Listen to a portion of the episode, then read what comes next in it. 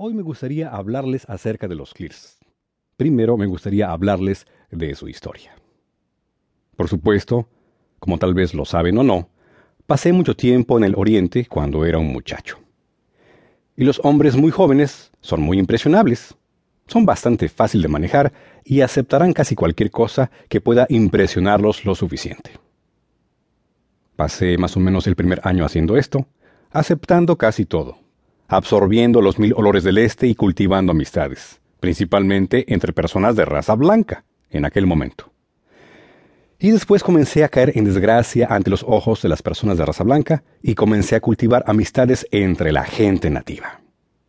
Por supuesto, no creo que realmente pudieras llamar nativo a un chino. Sus raíces están demasiado arraigadas para eso.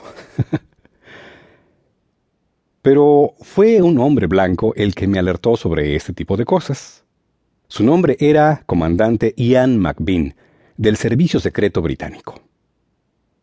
En esos días, el comportamiento de los turistas estadounidenses era tan indignante, tan reprensible, los traían exclusivamente de Kokuk y de Moine, que en el Oriente uno tenía que ser moderado acerca de ser estadounidense. Lo digo en serio. El estadounidense siempre se la pasaba mal en el Oriente. Y creo que lo primero que asimilé del comandante McBean fue un acento británico muy elegante. Se había graduado de varias universidades, era un hombre muy erudito, era un hombre espléndido. En aquel momento tenía un poco más de 30 años, pero de hecho parecía que tenía más de 50. Debido a que era muy erudito y conocía su oficio en relación con el Oriente, al inicio de la Primera Guerra Mundial, la oficina de guerra lo había enviado a Gelibolu. Naturalmente, pues estaba lo más alejado de sus talentos que ellos pudieron encontrar. Él tenía un hermano gemelo, y si bien recuerdo, fue teniente a los 15 o 16 años y fue capitán a los 17, debido a la secuencia de las bajas.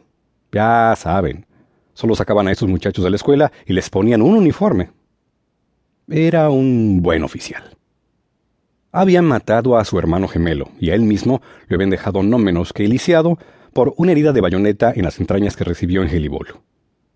Pusieron alambre de púas bajo el agua y cuando las lanchas de desembarco trataron de llevar a sus tropas a tierra fue muy embarazoso.